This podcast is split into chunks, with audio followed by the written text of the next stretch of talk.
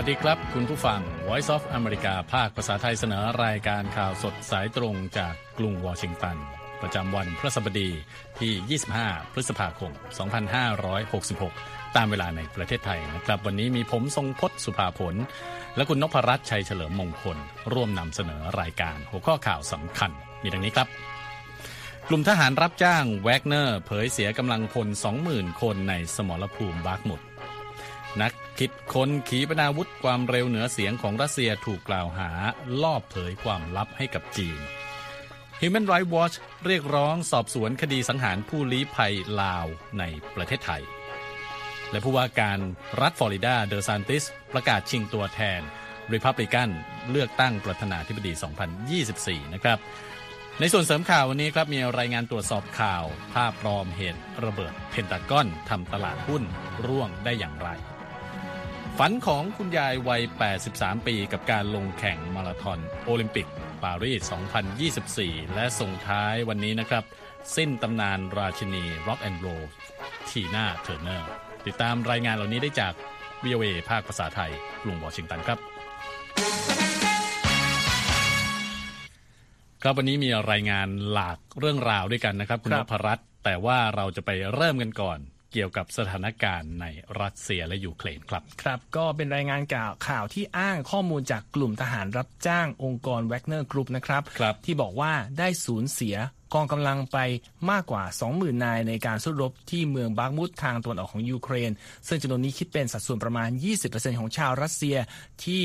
เอ่อประมาณ 50,000 คนที่ทางองค์กรเนี้ยว่าจ้างให้ครับมาต่อสู้ในยูเครนที่ดำเนินมาเป็นระยะเวลา 15 เดือนแล้วตามรายงานของ AP นะครับ ตัวเลขดังกล่าวเป็นการเปิดเผยโดยเยฟกินีพริโกชิน เจ้าของ Wagner Group ซึ่งขัดแย้งกับตัวเลขที่รัฐบาลมอสโกเผยมาครับ คุณสมพศครับว่าสูญเสียทหารในสงครามเดียวกันนี้ไปราว6 พันนายเท่านั้น แต่ก็แล้วก็ถือว่าสูงกว่าตัวเลขทหารที่เสียชีวิตจากสงครามอัฟกานิสถานระหว่างปี 1979ถึง 1989 ที่สหภาพโซเวียต สูญเสียกำลังพลไป 15,000 นายด้วยนะครับครับนักวิเคราะห์เชื่อว่าเฉพาะสงคราม 9 เดือนในบาร์กมุดก็ได้ฆ่าชีวิตทหารนับหมื่นนาย รวมทั้งมีรายงานว่ามีนักโทษที่รับการฝึกทหารเพียงเล็กน้อยก่อนส่งไปที่แนวหน้าด้วย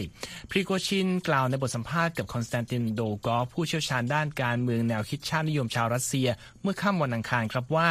เป้าหมายของรัสเซียในการสิ่งที่เรียกว่าเป็นการปลดทหารของยูเครนไม่สำเร็จโดยง่าย เพราะกองกรุกองทัพกรุงเคียบแข็งแกร่งขึ้นด้วยการฝึกอาวุธ และก็ทหารโดยพันธมิตรชาติตะวันตก และกองทัพรัสเซียก็ยังสังหารพลเรือนในสงครามยูเครน ซึ่งเป็นสิ่งที่รัฐบาลมอสโกปฏิเสธมาโดยตลอดนะครับ นอกจากนี้พริโกชินยังกล่าวในบทสัมภาษณ์ด้วยว่า มีความเป็นไปได้ที่กองทัพยูเครนจะตอบโต้กลับในอีกไม่กี่สัปดาห์ข้างหน้า ภายใต้การสนับสนุนจากชาติตะวันตกอย่างต่อเนื่อง ซึ่งก็อาจขับกองทัพรัสเซียออกจากพื้นที่ตอนใต้ และตะวันออกของยูเครน ซึ่งรวมถึงแคว้นไครเมียด้วยนะครับทางด้านยูเครนกล่าวในวันพุธครับว่าการสู้รบอย่างดุเดือดยังดำเนินต่อไปภายในเมืองบัคมุตซึ่งเกิดขึ้นไม่กี่วันหลังจากที่รัสเซียกล่าวว่า สามารถยึดครองเมืองนี้ได้ทั้งหมดแล้ว โดยโอเล็กซานเดอร์ เซียร์สกีผู้บัญชาการกองทัพยูเครนในพื้นที่กล่าวว่ากองทัพยูเครน ยังเดินหน้าปฏิบัติการป้องกันในบัคมุตและประสบความสำเร็จในพื้นที่ชานเมือง โดยไม่ได้ลงรายละเอียดใด ๆ นะครับ ส่วนเยฟเฮนเมเซวิคิน ผู้บัญชาการกองทัพยูเครนในบัคมุตเปิดเผยกับ AP ด้วยว่าสงครามยังไม่จบ และบอกด้วยว่า ตอนนี้เราไม่ต้องต่อสู้ในบัคมุตแล้ว เราต้องการปิดล้อมเมืองเท่านั้นครับครับอีกด้านหนึ่งนะครับซึ่งเกี่ยวกับ รัสเซียเช่นกันนะครับ คุณนพรัตน์ครับผู้อำนวยการสถาบันวิทยาศาสตร์รัสเซียถูกจับกลุ่มในข้อหาขายชาติ และผู้เชี่ยวชาญด้านเทคโนโลยีความเร็วเหนือเสียงอีกสองคน ก็ถูกกล่าวหาว่าลักลอบเปิดเผยข้อมูลลับให้กับจีนนะครับ จากการเปิดเผยของสำนักข่าวรอยเตอร์สที่ได้ข้อมูลมาจากแหล่งข่าวใกล้ชิดในเรื่องนี้ครับรอยเตอร์สระบุว่าอเล็กซานเดอร์ชิปลิยุกผู้อำนวยการสถาบันทฤษฎีและกลศาสตร์ประยุกต์คริสติอาโนวิชหรือ ITAM ในไซบีเรียนะฮะต้องสงสัยว่ามอบเอกสารลับให้แก่จีน ระหว่างการประชุมด้านวิทยาศาสตร์ในประเทศจีนเมื่อปี 2017 ผู้อำนวยการของ ITAM วัย 56 ปียืนยันความบริสุทธิ์ของตนเองนะครับพร้อมระบุว่าข้อมูลที่เขาส่งมอบให้กับจีนนั้นไม่ใช่ข้อมูลลับ และสามารถหาได้ทั่วไปตามอินเทอร์เน็ต อ้างอิงจากแหล่งข่าวซึ่งรอยเตอร์ไม่เปิดเผยชื่อนะครับเนื่องจากกังวลด้านความปลอดภัยครับ ชิปรยุกถูกจับกลุ่มเมื่อเดือนสิงหาคมปีที่แล้วนะครับ โดยไม่มีการเปิดเผยถึงข้อกล่าวหาที่มีต่อเขาในตอนนั้น ซึ่งกรณีนี้ก็ถือเป็นเหตุการณ์ล่าสุดนะครับ ที่มีนักวิทยาศาสตร์รัสเซียหลายคนถูกจับกลุ่มในรอบไม่กี่ปีมานี้ จากข้อกล่าวหาว่าลอบเปิดเผยข้อมูลลับให้กับจีนดิมิทรี เพสคอฟ โฆษกรัฐบาลรัสเซียกล่าวถึงกรณีนักวิทยาศาสตร์รัสเซียถูกจับกลุ่มว่าหน่วยงานด้านความมั่นคงของรัสเซียติดตามตรวจสอบเหตุการณ์ที่เกี่ยวข้องกับการ ทรยศมาตุภูมิโดยตลอด เพราะถือเป็นหน้าที่สำคัญนะครับ และเมื่อรอยเตอร์สอบถามไปยังกระทรวงการต่างประเทศจีนถึงข้อกล่าวหานี้ก็ได้รับคำตอบว่า ความสัมพันธ์ระหว่างจีนกับรัสเซียนั้นอยู่บนพื้นฐานของการไม่ฝักใฝ่ฝ่ายใด ไม่เผชิญหน้าและไม่เป็นเป้าหมายของบุคคลที่สามนะครับ ที่ผ่านมาประธานาธิบดีวลาดิเมียร์ปูตินเน้นย้ำว่ารัสเซียคือผู้นำโลกในด้านขีปนาวุธความเร็วเหนือเสียง ซึ่งเป็นอาวุธสมัยใหม่ที่สามารถเดินทางได้เร็วกว่าความเร็วเสียงถึง 10 เท่า แล้วก็สามารถหลีกเลี่ยงระบบป้องกันตนเองทางอากาศได้นะครับกรณีที่เกิดขึ้นนี้ ก็ชี้ให้เห็นนะครับว่ารัฐบาลกรุงมอสโกมีความระมัดระวังอย่างยิ่ง เรื่องการสูญเสียเทคโนโลยีแบบใหม่ให้แก่ประเทศอื่นๆรวมทั้งพันธมิตรอย่างจีนด้วยนะครับครับครับและเมื่อไม่กี่วันที่ผ่านมานะครับคุณนพรัตน์มีการเผยแพร่ภาพถ่ายของอาคารเพนทากอน หรือว่ากระทรวงกลาโหมสหรัฐครับมีกลุ่มควันดำขึ้นมา แล้วมีข้อความที่ระบุว่าเกิดเหตุระเบิดใกล้กับที่ทำการใหญ่ของกระทรวงกลาโหม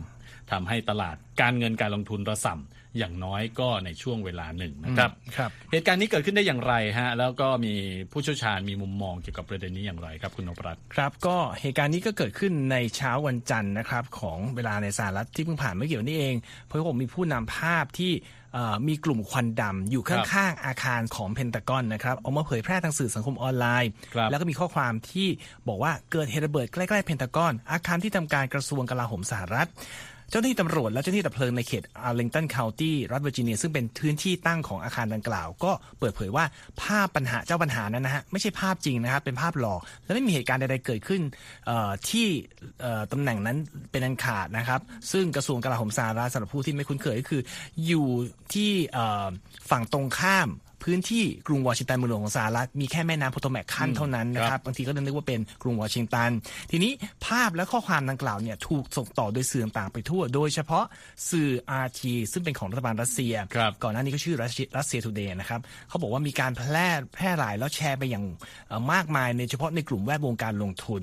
แล้วก็มีน่าสนใจว่ามีบัญชี Twitter Blue ซึ่งเรารู้จักกันอยู่ว่าเป็นบัญชีที่มีเครื่องหมายถูกสีฟ้าติดอยู่อ่าเพื่อยืนยันว่าเป็นบัญชีจริง เข้ามาอ้างต่อแชร์ต่อผิดๆว่าภาพนี้มาจากสื่อ Bloomberg News ซึ่งก็ไม่จริงนะครับครับในส่วนของการรายงานของสื่อ RT นะครับเขาบอกว่าเขาส่งข้อความไปทางผู้ติดตามกว่า300คนบอกว่ามีรายงานเกี่ยวกับเหตุระเบิดใกล้ๆเพนตากอนในกรุงวอชิงตันก่อนจะลบทวีตดังกล่าวออกไป แล้วมายืนยันว่าลบไปแล้ว มีการตรวจสอบแล้วพบว่าไม่จริงก็เลยขอลบไป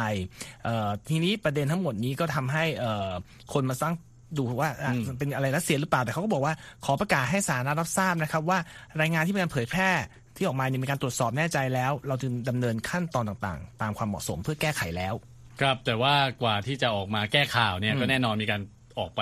แพร่หลายมากนะฮะครับสื่อสังคมออนไลน์ต่างๆ ก็หยิบยกกันไปแล้วนะครับ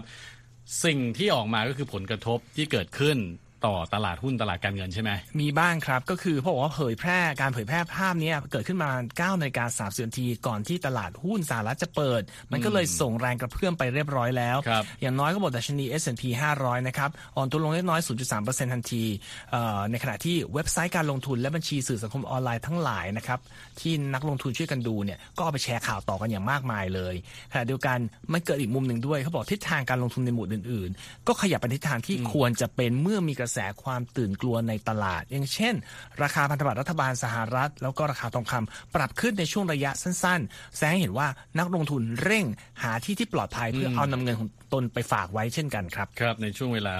แป๊บเดียวเท่านั้นเองนะฮะ ใช่ครับ แล้วทีนี้มีการวิเคราะห์ที่มาของภาพไหมฮะว่ามาจากไหน แน่นอนครับ AP ก็บอกว่าผู้เชี่ยวชาญด้านข้อมูลเท็จนะครับ ตรวจสอบบอกว่าภาพนี้น่าจะเป็นภาพปลอมที่ทำโดยโปรแกรมปัญญาประดิษฐ์หรือ AI ที่เขาบอกช่วงหลังนี้ก็มีความสามารถในการครับทำให้ภาพเนี่ยดูเหมือนจริงมากขึ้นเรื่อยครับๆแล้วก็มีคนชอบมาเผยแพร่ทางอินเทอร์เน็ตบ่อยๆนะครับเฮนี่ฟาริดศาสตราจารย์ด้านวิทยาการคอมพิวเตอร์จากมหาวิทยาลัยแห่งแคลิฟอร์เนียเบิร์กลีย์นะครับครับก็เป็นผู้เชี่ยวชาญด้านกระบวนการนิติวิทยาศาสตร์ทางดิจิทัล บอกว่า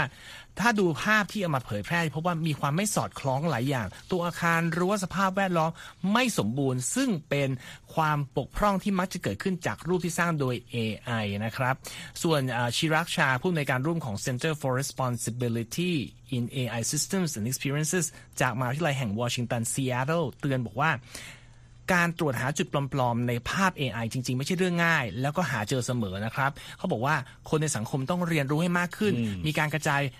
ปัญหาไปยังกลุ่มคนเพื่อค้นหาคำตอบ แล้วก็วิธีแก้ปัญหา หรือจริงๆภาษาอังกฤษคือคำว่า crowd sourcing นะครับแล้วก็มีการเฝ้าระวังในชุมชน เพื่อคัดกรองข้อมูลแย่ๆออกไป แล้วก็หาความจริงให้เจอให้ได้ เพราะว่าเทคโนโลยี AI เนี่ยปรับตัวอยู่เสมอ แล้วก็ศาสตราจารย์ด้านนี้ยังระบุในอีเมลส่งให้ผู้สื่อข่าวบอกว่า การพึ่งพาการตรวจ เครื่องมือตรวจจับหรือโพสต์สื่อสังคมออนไลน์เพียงอย่างเดียวเนี่ยจะไม่เพียงพออีกต่อไปครับ ครับก็เราเห็นกันหลายครั้งนะฮะแล้วก็มีคำเตือนออกมาหลายครั้ง แต่ในกรณีนี้เนี่ยมีคำเตือนจากผู้เชี่ยวชาญไหมเออมีครับเออมีบรรณาธิการใหญ่ของ The c o b e s s y Letter แอดัม เคเบซี่นะครับเขาเป็นสื่อเป็นผู้ดำเนินสื่อสื่อสิ่งพิมพ์เพื่อภาคอุตสาหกรรมนะครับบอกว่าขณะที่ตลาดเนี่ยมีพฤติกรรมตอบรับ ต่อข่าวเด่นที่จับความสนใจประชาชนมากขึ้นเรื่อยๆข่าวข่าวเท็จเนี่ยจะสร้างความเสียหายได้มาก ถ้าสื่อต่างๆนำไปแชร์ ไม่ว่าข่าวนั้นในสุดแล้วจะดูว่าไม่น่าเชื่อถือก็ตามนะครับเขากล่าวทิ้งท้ายบอกว่า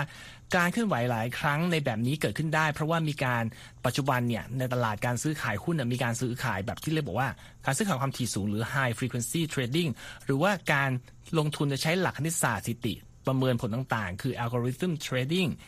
อ่า algorithmic trading นะครับเป็นการติดตามหัวข้อข่าวนำมาสังเคราะห์ไปผูกกับการลงทุน ซึ่งทุกอย่างเกิดขึ้นในเสี้ยววินาทีเท่านั้นเขาบอกว่าก็เหมือนเหนี่ยวไกลปืนปุ๊บทุกครั้งที่มีข่าวออกมา เพราะฉะนั้นต้องระวังกันอย่างมากครับครับบทบาทของสื่อเองก็เป็นสิ่งสำคัญนะฮะสื่อก็ควรจะต้องตรวจสอบข่าวต่างๆ ก่อนที่จะเผยแพร่ออกไปด้วยนะครับรบ ขอบคุณครับ คุณนพรัตน์คุณผู้ฟังกำลังรับฟังข่าวสดสายตรงจาก VOA ภาคภาษาไทยนะครับ ติดตามเราได้ทั้งทางเว็บไซต์ voa thai com แล้วก็ Facebook Instagram YouTube และ Twitter ด้วยครับ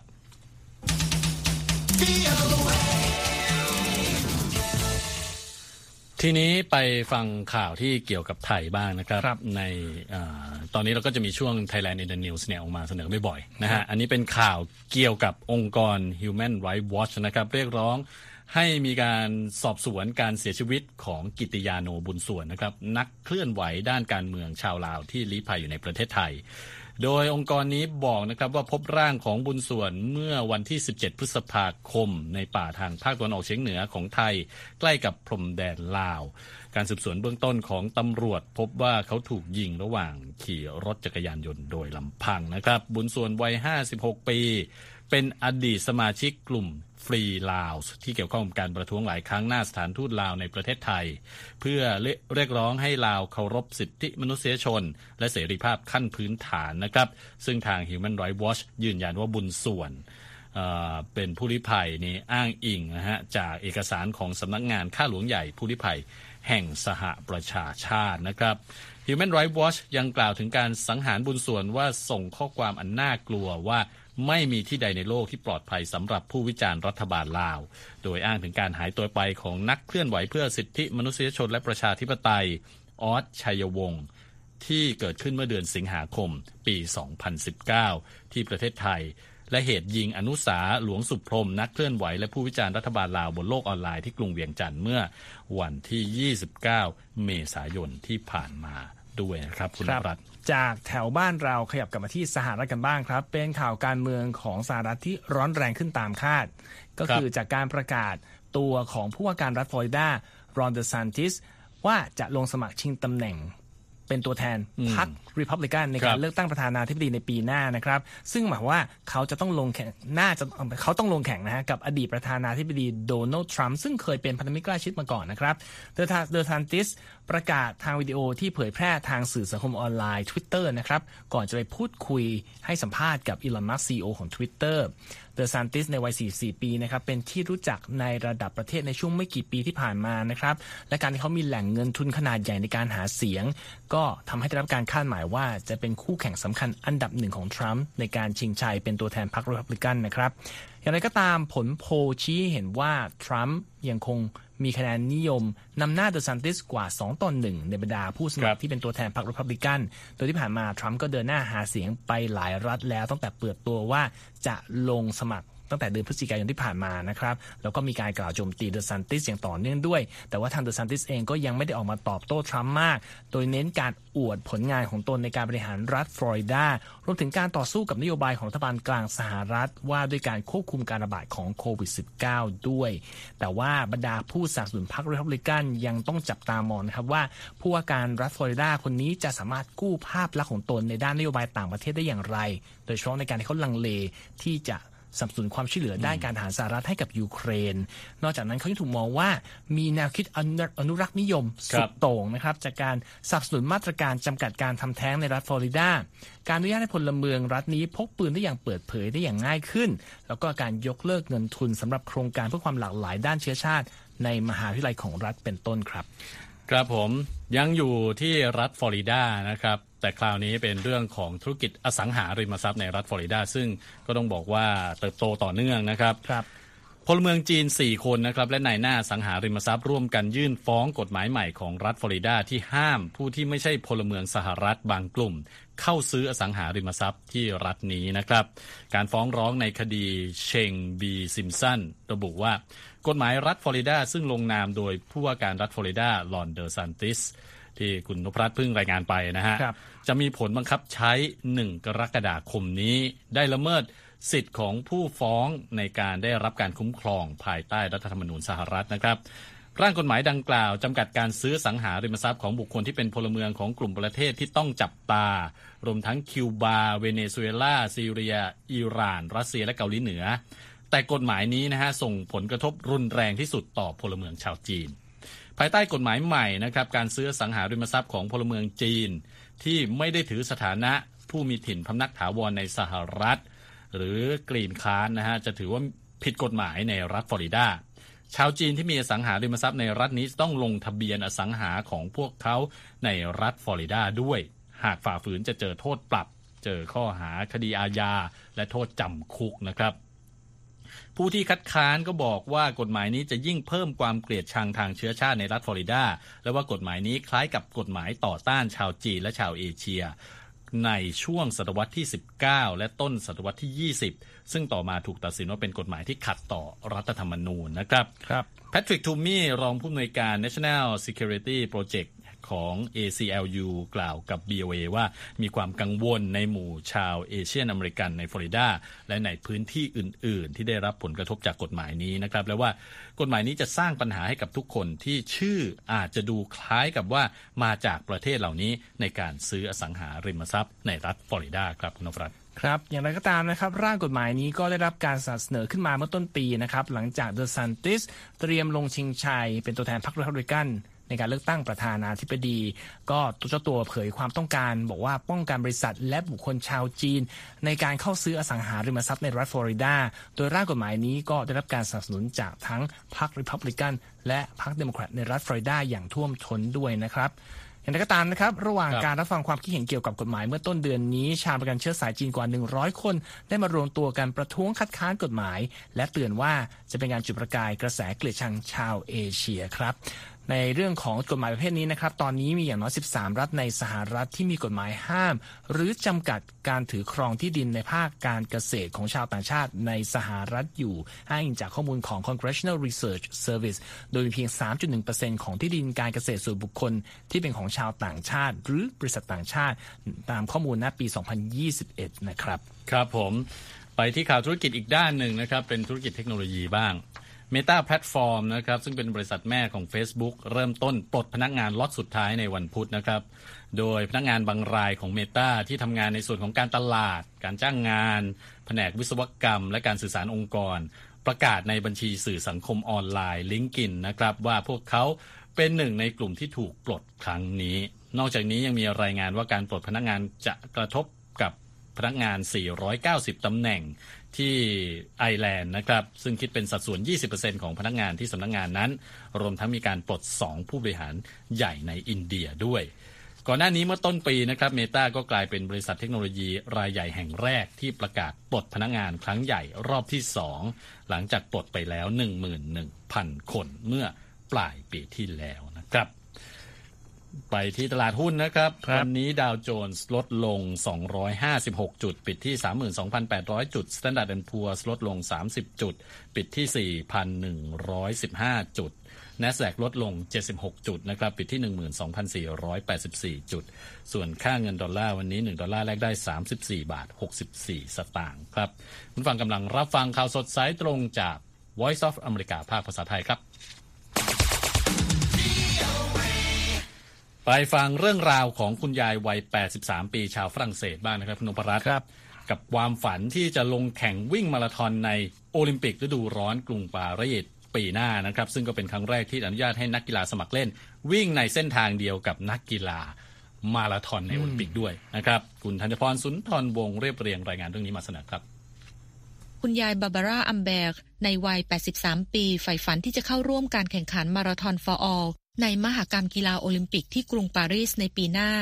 การแข่งขันดังกล่าวนับเป็นครั้งแรกที่อนุญาตให้นักกีฬาสมัครเล่น วิ่งในเส้นทางเดียวกับนักกีฬาวิ่งมาราธอนโอลิมปิกค่ะ อัมเบร์หญิงชาวฝรั่งเศสที่เกิดในเยอรมันคนนี้ ไม่ได้เหมือนคุณยายทั่ว ๆ ไปนะคะ เธอสามารถวิ่งได้สัปดาห์ละ 50 กิโลเมตร เคยลงวิ่งแข่งมาราธอนมาแล้วหลายรายการ และมีเหรียญรางวัลการันตีมากมาย นอกจากนี้เธอยังมีประวัติเคยเอาชนะนักวิ่งบางคนที่อายุเพียงครึ่งหนึ่งของเธอเท่านั้นเองค่ะ คุณยายอัมเบร์พูดจากที่บ้านของเธอในเมืองโอบอนว่า การที่มีการจัดแข่งขันกีฬาโอลิมปิกในปารีสนั้น เป็นเรื่องที่เหลือเชื่อ บ้านของเธออยู่ห่างจากปารีสไปทางเหนือหนึ่งชั่วโมงโดยรถยนต์ การแข่งขันครั้งนี้จะเป็นของขวัญสำหรับการวิ่งมาราธอนครั้งที่ 60 และยังเป็นความสำเร็จอันสูงสุดของเธออีกด้วยค่ะ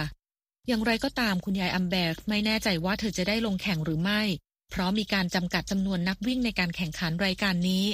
ในการวิ่งมาราธอนนั้นนักวิ่งมักจะได้รับบิบหรือป้ายที่ทำจากกระดาษที่มีหมายเลขระบุตัวนักวิ่ง โดยการแข่งขันมาราธอน for all นี้ จะจำกัดจำนวนไว้ที่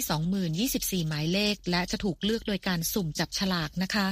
ชาร์กส์สามีของคุณยายอัมเบร์ซึ่งเป็นผู้ที่คอยให้การสนับสนุนเธอมากที่สุด โดยจะช่วยเหลือเธอทุกอย่างเท่าที่เขาจะสามารถทำได้ ตอนนี้เขากำลังรอฟังข่าวจากกระทรวงการกีฬาเกี่ยวกับคำขอป้ายนักวิ่งสำหรับภรรยาของเขา และทางกระทรวงเองยังไม่สามารถให้ข้อมูลใด ๆ แก่สำนักข่าวรอยเตอร์ได้ในทันทีค่ะ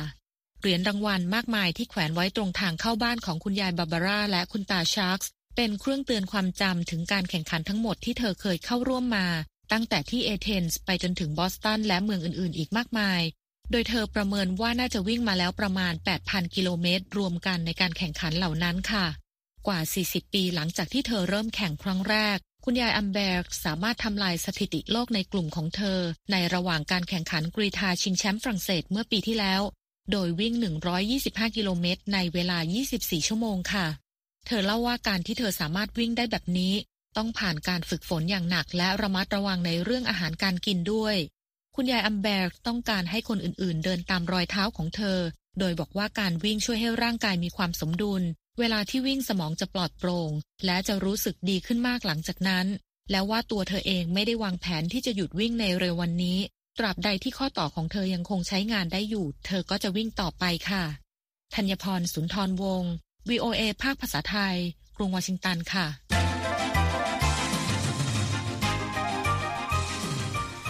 ครับ เรามาส่งท้ายกันด้วยเรื่องของสตรีวัย 83 ปี เช่นกันนะครับทีน่าเทอร์เนอร์ศิลปินหญิงชาวอเมริกัน ผู้ได้ชื่อว่าเป็นตำนานราชินีร็อกแอนด์โรลเสียชีวิตเมื่อวันพุธนะครับด้วยวัย 83 ปี ตัวแทนของเทอร์เนอร์บอกว่าเธอจากไปอย่างสงบด้วยอาการเจ็บป่วยเรื้อรังที่บ้านของเธอนะครับ ในคุชนาใกล้กับซูริกสวิตเซอร์แลนด์ทีน่าเทอร์เนอร์หรือแอนนาเมบุลล็อก เกิดเมื่อ 26 พฤศจิกายนนะครับ ปี 1939 ที่รัฐเทนเนสซี เริ่มต้นเส้นทางสายดนตรีในช่วงคริสต์ทศวรรษ 1950 ซึ่งเป็นยุคแรกเริ่มของดนตรีแนวร็อกแอนด์โรลแล้วก็ปรับตัวตามกระแสในยุคแห่ง MTV นะครับ เทอร์เนอร์ได้รับการขนานนามว่าราชินีร็อกแอนด์โรลคว้ารางวัลแกรมมี่อวอร์ดมา 8 รางวัลนะครับรบเป็นศิลปินหญิงผิวสีคนแรกที่ขึ้นปกนิตยสาร Rolling Stone และเธอยังอยู่ในรายชื่อท็อป 100 Artist of All Time นะครับศิลปินแห่งประวัติศาสตร์แห่งแห่งยุคเลยนะฮะครับบทเพลงหลายสิบเพลงของเธอฮิตติดชาร์ตนะครับ แต่ชีวิตรักของเทอร์เนอร์ไม่ราบเรียบนะครับซูเปอร์สตาร์หญิงผู้นี้เผชิญกับการทำร้ายร่างกายโดยสามี ซึ่งเป็นมือกีตาร์ไอซ์เทอร์เนอร์หลังจากเลิกรากับสามีนะครับเธอก็ใช้เวลานานเพื่อกลับสู่วงการออกอัลบั้มเดี่ยวช่วงปี 1984 นะครับ Private Dancer ในบทเพลงเดี่ยวโด่งดังมากนะครับครับ What's Love Got to Do with It ถือเป็นการ comeback อย่างยิ่งใหญ่ของเธอด้วยยอดขายกว่า 200 ล้านอัลบั้มมิวสิกวิดีโอก็ดังนะคุณนพรัตน์ หนึ่งในเพลงดังทะลุชาร์ต What's Love Got to Do with It เนี่ยเทอร์เนอร์เฉิดฉายในสไตล์ผมบลอนด์ชี้ฟุ้งเป็นเอกลักษณ์หลาย ๆ คนจำเธอได้ครับเสื้อยีนส์สั้นเอวลอย กระโปรงสั้นกุด รองเท้าส้นสูง เป็นลุคที่ต้องบอกว่าเป็น signature ครับสร้างการจดจำมานานนะฮะ คุณนพรัตน์ก็ติดตามทีน่าเทอร์เนอร์มาในช่วงหนึ่งนะฮะ เพลงนี้ What's Love Got to Do with It เนี่ยเป็นเพลงดังคุณคุณนพรัตน์นี่สักหน่อยได้ไหมว่าร้องร้องยังไง ก็ ประมาณนั้นนะฮะ What's love got to do อ๋อ got to do with it อันนี้เป็นท่อนฮุกเลย What's love a second hand emotion ประมาณนี้นะฮะครับผมอันนี้ก็ใครที่อ่าไม่เคยได้ยินเพลงของทีน่าเทอร์เนอร์อาจจะนึกออกนะฮะได้ยินเพลงนี้แล้วก็ภาพของมิวสิกวิดีโอเนี่ยก็อาจจะลอยขึ้นมานะฮะว่าว่าว่าเป็นอย่างไรมันเป็นเพลงดังเพราะว่ามีภาพยนตร์ประกอบอัตชีวประวัติอืมที่ นำเสนอเรื่องราวของเขาในชีวิตรักที่บอกว่าลุ่มลุ่มดอนดอนๆมาเนี่ยนะฮะอ๋อโอเคแล้วก็เพลงเอ่อหนังก็ชื่อนี้เพลงก็เพลงเอกก็ชื่อนี้อืมก็สำหรับผู้ที่เกิดทันหรือเป็นแฟนร็อกโรลก็น่าจะคุ้นๆมากนะฮะไม่ต้องรอผมร้องก็ได้นะฮะครับโอเคครับ ขอบคุณมากครับสำหรับคุณนพรัตน์นะฮะที่มาโชว์พลังเสียงให้เรานะฮะส่งท้ายข่าวสดสายตรงจาก VOA ภาคภาษาไทยกรุงวอชิงตันวันนี้นะครับ วันนี้ลาไปก่อนสวัสดีครับ สวัสดีครับ Voice of America, Washington.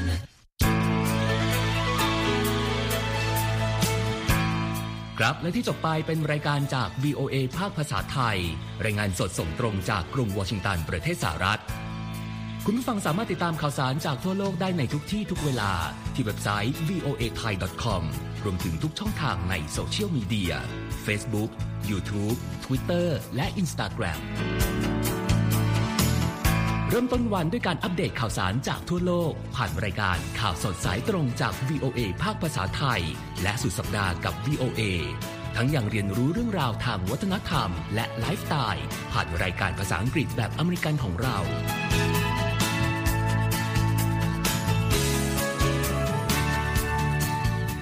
ติดตามความเคลื่อนไหวในประเทศสหรัฐ การเมืองอเมริกัน พร้อมเข้าใจที่มาที่ไปของเหตุการณ์สำคัญ รวมถึงข่าวต่างประเทศ จากแหล่งข่าวที่เชื่อถือได้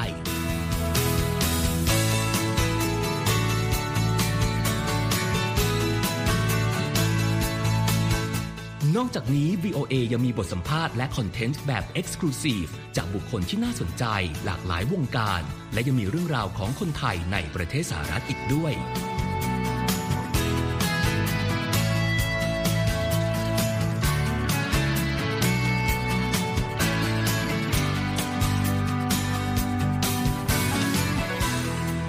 อบคุณนะครับที่ให้ VOA ไทยเป็นส่วนหนึ่งในการติดตามข่าวสารสาระและเกร็ดความรู้ของคุณ จากรายการต่างๆ ที่เรามุ่งมั่นนำเสนอ เพื่อความเที่ยงตรง ทันเหตุการณ์ และมีประโยชน์ในทุกๆวัน